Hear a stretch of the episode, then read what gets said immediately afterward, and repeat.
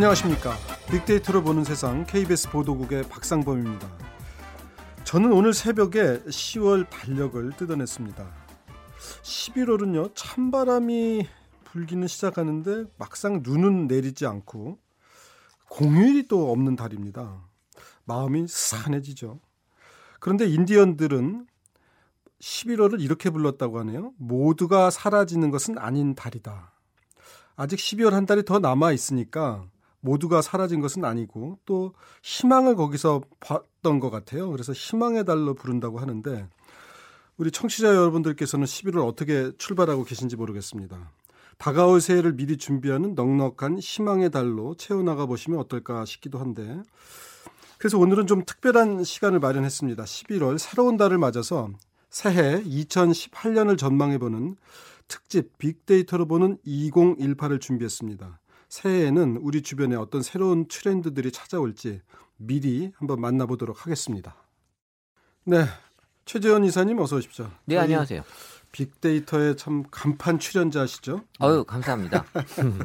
다른 출연자분들도 다 훌륭하시지만 자, 11월의 첫날 어떤 마음으로 출발하셨습니까? 어, 제가 1년을 딱 이렇게 펼쳐놓고 보면요. 네. 일단 2월하고 11월이 예. 뭐 저뿐만이 아니라 많은 사람들이 짧다고 느껴지는 게 꼭 두 달이에요. 아, 2월은 실제 짧아서 아. 짧다고 느껴지고요. 예. 11월은 이 12월이 다가오면서 사람들이 어, 되게 빨리 지나갔다라고 예. 11월을 느끼는 예. 것도 있어요. 바쁘기도 하죠. 그렇죠. 뭐 음. 정리하는 기간이 되기도 음. 하고요. 또 날씨 탓도 있고요. 그래서 아마 11월은 금 금방 지나갈 수밖에 없는 그런 네. 달이 되고 있어요.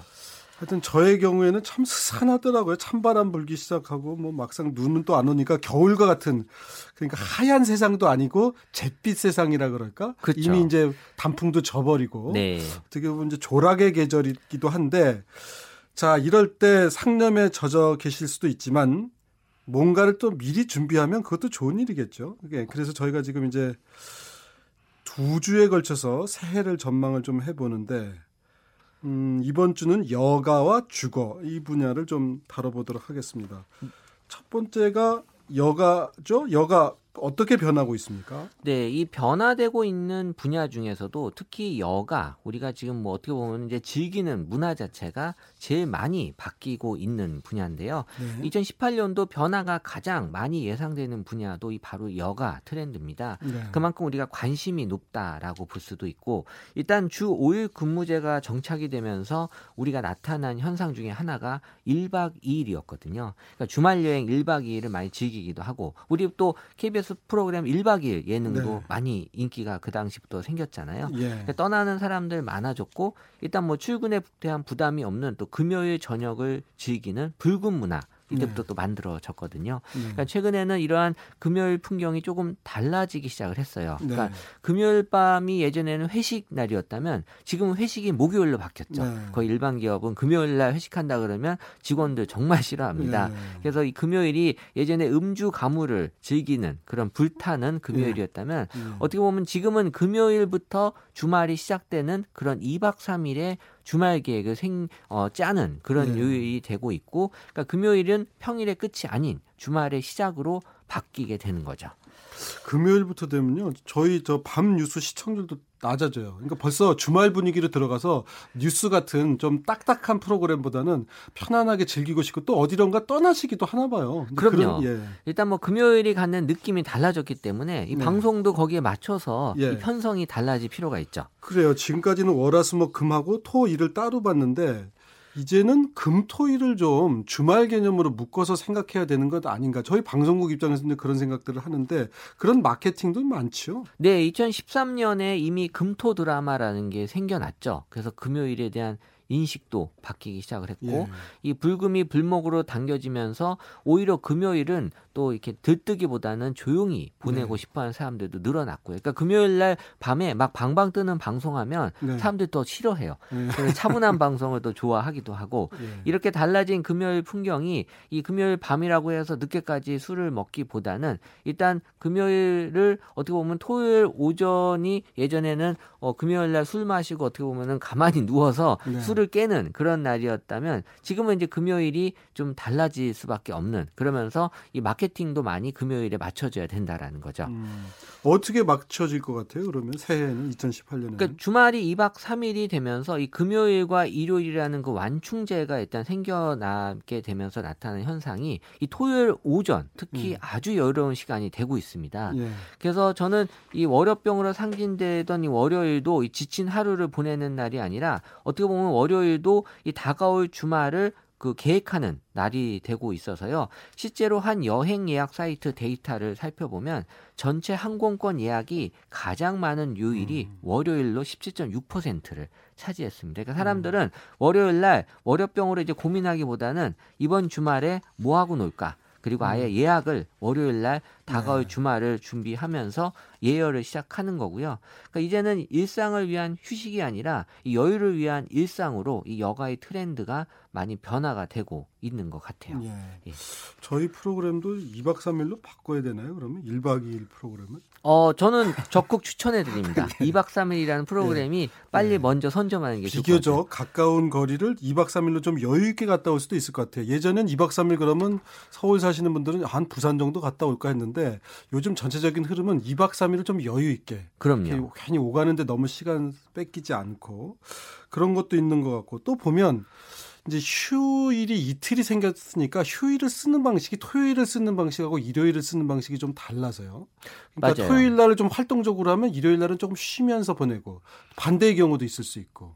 그러니까 금요일 같은 경우가 지금 달라지면서 어 저는 기업들 보고 이제 마케팅을 해야 된다면 네. 토요일 오전 마케팅을 노리는 게 좋아요. 왜냐하면 네. 이 토요일 오전이 예전에 말씀드린 것처럼 이 불금 후에 있던 후유증으로 가만히 아무것도 안 하는 네. 시간이었다면 지금은 사람들이 토요일 오전에 정말 내가 같이 있고 같이 있게 싶어하는 일을 하고 싶어 하거든요. 그러니까요. 그래서 토요일 오전에 정말 나만을 위한 힐링 프로그램이나 아니면 토요일 오전에 어떤 색다른 프로그램이 있으면 많은 사람들이 하고 싶어 할 수밖에 어, 예, 없는. 그럴 것 같아요. 그러니까 저도 이를테면 토요일 아침에 조조 영화를 보러 가거나 그러니까 일요일 하루가 든든하게 하루 더 있으니까 오늘은 좀 마음껏 편하게 보내보자. 이런 마음이 있어서 뭐 서점에도 가기도 하고 영화를 보러도 가기도 하고 어딜 좀 서울 시내 가서 구경도 좀 다니고 그러는데 뭔가 일요일은 이제 내일이 월요일이다 그래서 마음이 약간 좀 불편하죠. 예, 뭔가 좀 준비해야 될 것 같지만 토요일만큼은 뭐라도 좀 이렇게 나가서 하고 싶은 그런 마음이 생기더라고요. 그래서 저는 이제 힐링이라는 사람들의 어떤 중요하게 여기는 요소가 생기면서 토요일 오전이 정말 힐링할 수 있는 시간으로 만들어 줄 수 있으니까 뭐 병원으로 치면 토요일 오전에 뭐, 뭐 치료하기보다는 정말 뭔가 이 사람에게 더 네. 좋은 걸 해줄 수 있는 그러니까요. 어 그런 게 만약에 병원에서 해주는 음. 프로그램이 있으면 더 좋을 것 같고 정말 또, 마음이 가볍고 뭔가를 좀 해보고 싶은 이런 시간이 토요일 오전이라는 거 네. 거기에 맞춘 마케팅이든 뭐건 하든 뭔가가 새해에는 좀 더 활성화되지 않을까. 그렇죠. 그 시간대가 이제 예. 뜨는 시간대가 그러니까 된다는 꼭 사실은 이제 아까 이제 여행 2박 3일 여행을 얘기하셨지만 여행만으로 즐기는 건 아니잖아요. 여러 가지가 그러니까 있을 수 있는 2박 3일의 의미가 여행의 2박 3일이 아니라 네. 나를 위한 시간 2박 3일이 생긴다라는 거고요. 시간. 네. 꼭 어디를 가야는 여행이 2박 3일은 아니라는 거죠. 근데 일요일 저녁에 심야 영화를 보는 경우들도 많이 그럼요. 그러니까 주말의 개념이 그 확, 일상이 되면서 일상보다 이제 여유를 사람들이 많이 중요하게 생각을 하고요. 그래서 여행뿐만이 아니라 이런 새로운 주말 시장의 가능성이 나타나고 있는데 한 그 사진 전문 SNS 프로그램을 보게 되면 네. 이 해시태그라고 해서 내가 사진을 찍어서 올려 놓잖아요. 네. 근데 그 술자리로 이 표시된 이런 태깅된 사진이 토요일 다음으로 일요일 날이 되게 많아요. 그래서 사람들이 이제 일요일 밤을 우리 그 KBS 개그 콘서트라는 개그 프로그램과 함께 네. 마무리하기보다는 네. 이제 일요일 마지막까지 내가 불씨를 좀 지피고 싶은 거죠. 그러면서 음. 이그 심야 영화 또 가장 많은 요일이 바로 일요일 저녁이라고 어. 합니다. 그러니까 사람들은 일요일 저녁 끝까지 밤까지 어떻게 보면은 나의 그 2박 3일을 다 채우고 싶어 한다 싶어 하는. 그러니까 일요일 그 심야까지 놓치지 않고 그 시간을 즐기는 사람들이 늘어나는 건데요. 제가 시간대로 분석해 보면 어 지금까지는 일요일 한 2시부터 사람들 기분이 되게 안 좋아져요. 왜냐하면 이제 2시부터 글쎄. 월요일 생각이 네, 네, 나면서 네. 사실 뭐 그 그때 커플들 제가 데이트할 때 보면 일요일 2시 이후에는 같이 있지 말라 그러거든요. 왜냐하면 이제 싸울 일밖에 없는 거거든요. 예민해져서. 그렇죠. 그렇기 때문에 지금은 이제 그 시간이 좀 다른 시간으로 바뀌는 거고 저는 그 일요일 저녁 밤에 마케팅을 좀 기업들이나 많이 하면 사람들이 충분히 예. 특히 이제 저는 개인적으로 이 그이 그, 헤어샵 같은 데들이 예. 일요일 밤에 예. 어, 머리를 이렇게 해주는 그런 시간대를 좀 확장시켜 놓으면 예. 일요일 밤에 나 머리나 할까 어... 이런 식으로 마지막 기본 전환으로 그렇죠. 나의 마지막 일요일을 알차게 보내고 싶어 알차게 보내면서 사실 또 머리 보통 하려면 여성분들은 한 뭐 3시간 막 걸리잖아요. 근데 토요일 이럴 때 막 3시간을 머리 쓰는데 쓰는 건 지금 아깝다고 생각이 아, 되거든요. 그럴 수 있겠네요. 그렇기 때문에 그 시간을 공략할 수 있는 여러 가지 방안들이 나오면 분명히 많은 사람들은 하고 싶어 하는 게 지금 음. 보여지고 있어요. 그 일요일에 그 스트레스 얘기하니까 우리 최재현 이사님이 전에 저한테 사적으로 한번 얘기하셨는데 월요일 날 아침에 출근하는 게 아니고 월요일 날 1시쯤 출근하는 회사들이 그렇게 만족도가 높다면서요? 네, 지금 올해 그런 회사가 몇 군데 있었는데요. 사실 그 카드 데이터를 보면 월요일 오전 11시 때 네. 의외로 온라인 쇼핑 매출이 늘어요. 아, 그러니까 한창 일해야 될 시간인데. 한창 일해야 될 시간에 그 온라인 쇼핑을 좋아하시는 분들이 몰래 몰래 이제 쇼핑을 네. 하고 있는 거죠. 업무 스트레스를 좀 잊고자 몰래 몰래 하는 그 월요병을 이제 극복하고 싶어서 어. 쇼핑으로 채우고 있는데 사실 이제 저도 회사에서 월요일 날을 지켜보면 사실 일은 하는 척하지만 실제 업무 효율은 높진 않거든요. 아, 월요일 아침이. 네. 근데 이제 그 1시에 출근하는 회사 얘기 들어보면 어차피 1시에 와와 서 6시까지 사람들이 네. 일을 되게 그전보다 열심히 하대, 아. 한대요. 아, 좀 늦게 온 대신에 야, 오늘 하루 일 하고 가자, 오후에. 그렇죠. 근데 그러니까 만약에. 몰아서 한다 이거죠. 9시부터 출근해서 있는 사람들 보면 6시까지 일 안 하고 그냥 가만히 네. 뭐 쇼핑을 하거나 하거든요. 네. 그러니까 효율로 따지면 훨씬 효율이 높고 그리고 생각해 보세요. 월요일 1시에 출근하라 그러면 일요일 밤 늦게 또 월요일 새벽까지도 나의 시간을 충분히 늘릴 글쎄, 수 있거든요. 그럴 수가 있으니까요. 그럼 회사 입장에서도 효율이 높고 또 개인들의 어떤 만족감도 늘어난다면 사실 그렇게 안할 네. 이유가 없죠. 이 방송 듣고 있는 사장님들이 한번 귀담아 들어주셨으면 좋겠고요. 자, 이런 트렌드 변화를 보여주는 사례 또 뭐가 있을까요? 어, 일단 이 트렌드에 발맞춰서 가장 먼저 변하기 시작한 곳이 이제 방송이었어요. 예. 과거에는 정말 인기 있는 예능 방송은 금요일 저녁 아주 심야였거든요. 근데 어느 순간 이게 일요일 저녁 10시 이후로 옮겨갔어요. 네. 그래서 10시 이후에 시작해서 밤 12시에 끝나는 이 인기 예능 프로그램들이 일요일에 지금 많이 포진이 음, 돼 있고 네. 어, 늦은 시간이지만 시청률이 아주 높아서 네. 지금 황금 시간대로 지금 추정이 되고 그렇군요. 있고요. 그리고 또 기업 문화도 영향을 받는 대로 말씀하신 그런 어떤 한시 출근하는 회사 월요일 날 생기면서 이 탄력 근무제와 네. 안식 휴가 그래서 사람들의 업무 생산성 높아지고 또 만족감 높아지는 네. 그런 게 나타나고 있는 거죠. 그러니까 지금 그 주말 시장의 개념을 좀 이제 바뀌는 개념들을 기업들이 뭔가 이제 하여튼 이건 기회로 좀 여길 필요가 있겠어요. 왜냐하면 네. 지금 빨리 공략을 해야지 사람들이 거기에 몰리거든요. 네. 네. 먼저 일어나서 빨리 일어나서 뭔가 하는 새가 뭐 벌레도 많이 잡아먹는다는데 하여튼 예 알겠습니다. 에, 오늘 특집으로 빅데이터로 보는 2018 시간을 갖고 있는데 첫 번째 주제가 이제 여가 트렌드였어요. 여기에 맞는 좀 노래 한 곡 듣고 갈까요? 네네.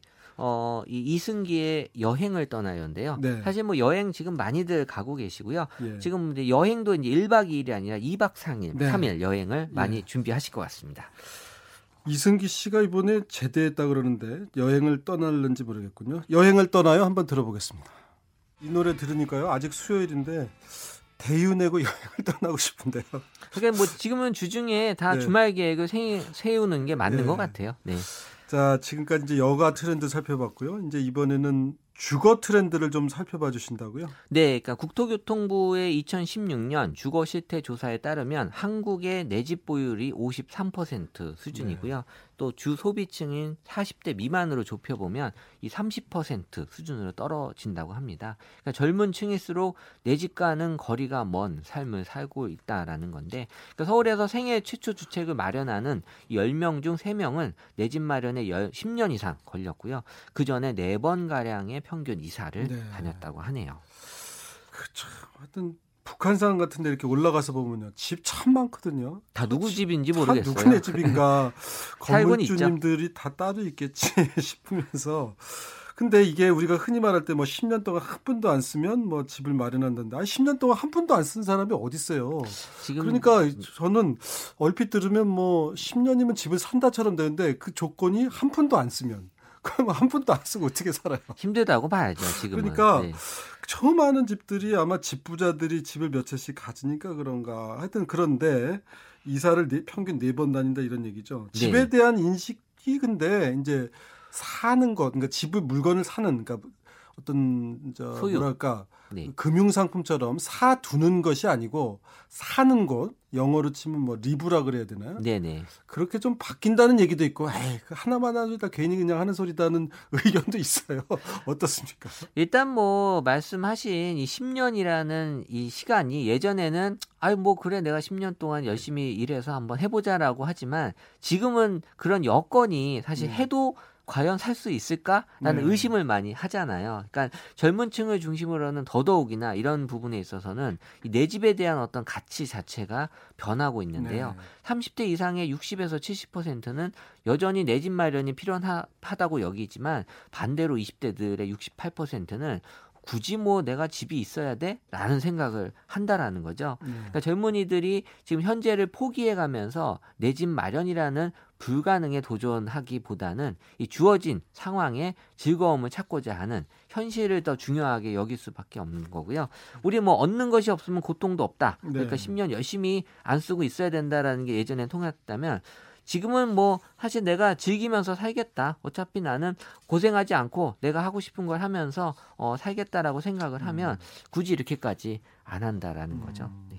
이분들이 또 30대가 되면 생각이 바뀔 수도 있어요. 이제 아이 낳고 자꾸 이사 다니다 보면 아 이제 한 군데서 좀 살고 싶다 이럴 수가 있는데 문제는 그때 돼서 이제 집을 사려고 그러면 집값은 너무 비싸고 이제 현실에 또 절망하게 되는 그런 상황이 오는 거죠. 근데 요즘 젊은 분들은 여하튼 간에 집을 하여튼 사는 공간이다. 이렇게 네. 이제 인식한다는 거죠. 그렇죠. 그러니까 소유 개념이 아니라 말 그대로 그 리브 사는 공간이 되면서 이 buy라고 하는 그 사는 공간이 아니라는 거예요. 그래서 이 생존을 위한 공간이 아니라 내 삶의 질을 높여주고 각자의 라이프 스타일에 맞게 살아가는 이 공간의 모습으로 지금 변모가 되고 있습니다. 음. 그러니까 SNS 상에서 2008년 우리 집 이라고 하는 감성은 이 엄마가 부엌에서 요리를 하고 계시고 식탁에 둘러 앉아서 이 먹고 사는 이야기가 가득한 곳. 우리 사실 광고에 사실 예전에 이런 그렇죠. 예, 예. 모습이 많이 나왔는데 요새는 이런 광고를 컨셉으로는 음. 잘안 하는 것 같고요. 2017년 현재 우리 집은 어떻게 보면 출퇴근의 거점. 그러면서 가족과 소소한 일상을 보내면서도 이 커피를 마시고 싶으면 집에서 마시기보다는 근처 가까운 좋은 음. 카페를 간다거나 또 먹고 싶은 음식이 있으면 엄마가 해주기보다는 배달 음식으로 또 음. 먹거리를 찾는. 그러니까 어떻게 보면은 이 공간으로서의 의미가 조금씩 달라지는 그런 게 음, 보여지고 있다라는 그렇구나. 거죠. 집 자체는 좀 잠을 자기 거 위주고 좀 거점 공간이지 여기서 내 생활 모든 게 이루어지는 공간은 아니다. 라고 보는 거네요. 그렇죠. 그러면 선호하는 집의 형태도 좀 바뀌고 있다고 봐야겠군요. 어차피 내가 지금 사는 곳이 내가 소유한 집이 아니다라는 생각이 들면요. 이 네. 집에 집중하기보다는 네. 그집 주변에 집중할 음. 수밖에 없는 거죠. 그래서 음, 이제 그렇겠네요. 집 근처 이 동네라고 하는 의미에 더 많은 그 아, 중요성을 두는 건데요. 내가 비록 8평 뭐 그러니까 제곱미터나 몇 제곱미터인지 모르겠지만 하여튼 방 하나짜리에 살아도 바로 1층에 아, 내려가면 커피숍이 있고 그러면 뭐 공원이 있죠. 있고 친구들 네. 만나기 좋은 곳이면 좋은 집이다. 그렇죠. 이렇게 인식한 다는 그렇죠. 거군요. 그래서 네. 최근 부동산 시장에서 소비자들에게 소위 얘기해서 먹히고 있는 집은 어떤 그 지배 조건이 아니라 여러 가지 그 주변에 영향을 네. 미치는 그 다세권이라고 하는 표현을 하는데요. 네. 지금까지 지배 기준은 역세권이었거든요. 그렇죠. 전철역이 가까워. 집이 네. 근처에 네. 역이 있냐인데 지금은 집 근처에 공원이나 산 같은 자연 녹지가 있냐 해서 네. 이 소위 얘기해서 이제 숲세권. 숲 근처냐. 또큰 예. 공원이 있냐라고 해서 이제 공세권. 그리고 이제 강이나 호수 이런 게 네. 보이냐라고 이제 수세권, 네. 또 대형 쇼핑몰이 있냐 몰세권이 있고요. 그 생활 환경에 대한 어떤 희망이 좀 달라지면서 특정 이제 커피 브랜드, 뭐 예를 음. 들어서 이제 뭐 스타 XX 같은 곳이 있다 그러면 이제 스세권, 또 맥 XX 같은 그런 햄버거 집이 있으면 맥세권, 예. 그러니까 이런 것들이 특정 브랜드까지 어, 미치면서 네. 어떤 어떤 세권에 대한 그 희망이 집에서 나타나고 네. 있는 선호로 보여졌습니다. 네. 지금 말씀 듣고 보니까 이제 이분 분들 다 젊은 분들인가 봐요. 학교가 좋은 게 있냐는 학세권은 없네요 보니까. 아 그거는 이제 자기가 고민할 문제는 아니죠. 네 그러니까 이미 뭐 예. 자기 아이, 아이들보다는 내가 살면서 내 주변에 좀 뭔가를 자연과 함께 할 수 있고 예. 또 편의성이 있는 곳 이런 곳을 선호한다는 얘기네요. 그러니까 아까 뭐 저 스타 XX라 하셨는데 뭐 스타벅스 얘기하시는 것 같은데 네네. 이런 데가 근처가 집값이 오른다면서요, 그런데? 실제 미국에서는요, 이미 그 스세권, 그 네. 유명 브랜드 커피 매장의 2015년도 데이터긴 하지만 400m 이내의 집들 가격이 네. 다른 지역에 비해서 평균 30% 이상 상승했다라는 조사 결과가 아, 있습니다.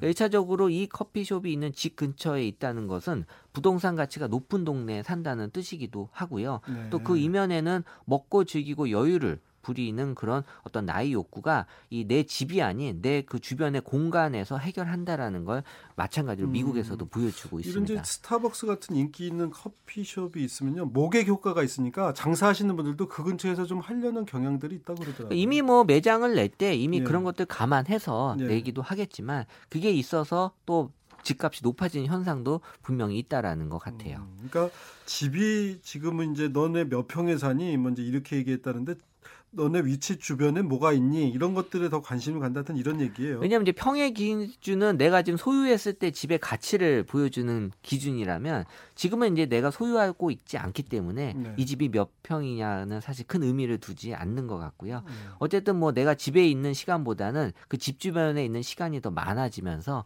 내가 거기서 뭘 하느냐가 음. 중요하게 여겨지고 있죠. 그렇게 지금 말씀을 듣고 보니까 이제 2018년 새해에는 1인 가구에 따른 어떤 그런 각종 현상들이 더 강해지는 해가 될 기도 하겠군요. 그럼요. 이를테면 뭐 편의점에서 요즘은 별거 별거 다 하잖아요. 뭐, 뭐 물건도 붙이고 먹고 하여튼 그 안에서 다 해결이 된다고 할 정도인데 그런 편의점의 영향력도 새해에는 더 커질 수도 있겠어요. 그러니까 편의점이 이제 유목민의 오아시스라고 표현을 하는데 아, 떠돌아다니는 사람들이 지금 많잖아요. 어차피 예. 내 집이 아니니까 예. 거기서의 오아시스 같은 역할을 하는 게 편의점이고요. 예. 그래서 편의점을 내 집 냉장고처럼 여긴다라고 생각을 해요. 어차피 내 집의 냉장고고 예. 내가 필요할 때마다 바로 나가서 편의점에서 꺼내 먹고 물론 계산을 하겠지만 예. 그런 의미의 어떤 어이 편의점까지도 내가 사는 집으로까지 아, 확장을 하고 그 있는 거죠. 집의 개념이 확장된다. 이거 좀 중요한 포인트인 것 같아요. 그러니까 그러면 그 젊은 분들이 상대적으로 많이 모여 사는데 어느 정도의 구매력도 있다고 볼고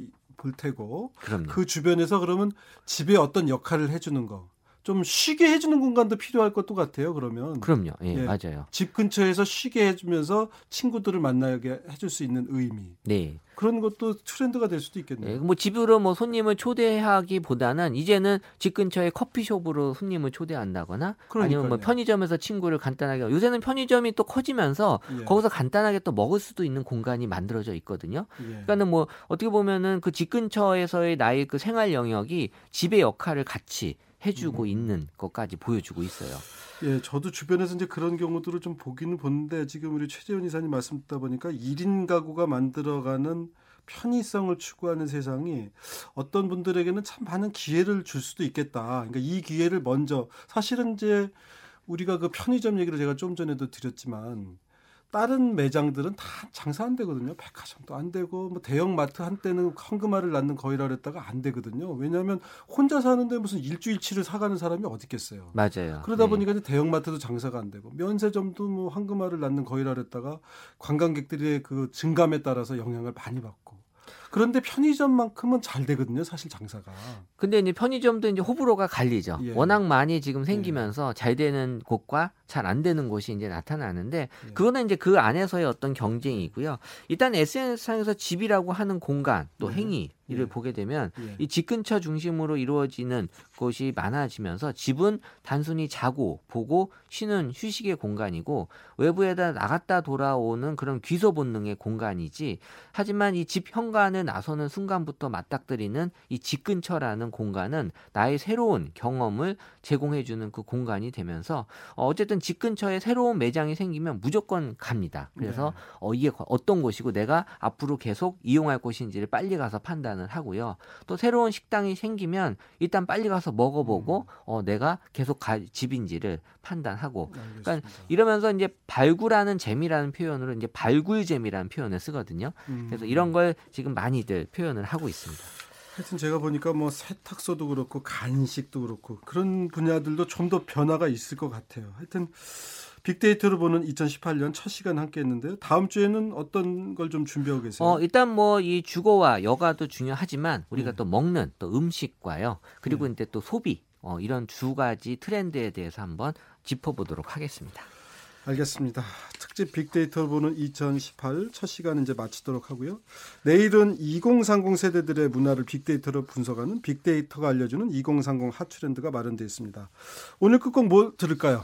네, 오늘 끝곡은요. 어, 저이 곡 처음 들어보는데요. 네. 이남희 씨가 부르는 내 집이 그립네. 주거 트렌드는 네. 조금 달라지고 있습니다만 내 집은 여전히 그립죠. 뭐 알겠습니다. 이 노래 들으면서 저도 인사드리겠습니다. 저는 KBS 보도국의 박상범이었습니다. 고맙습니다.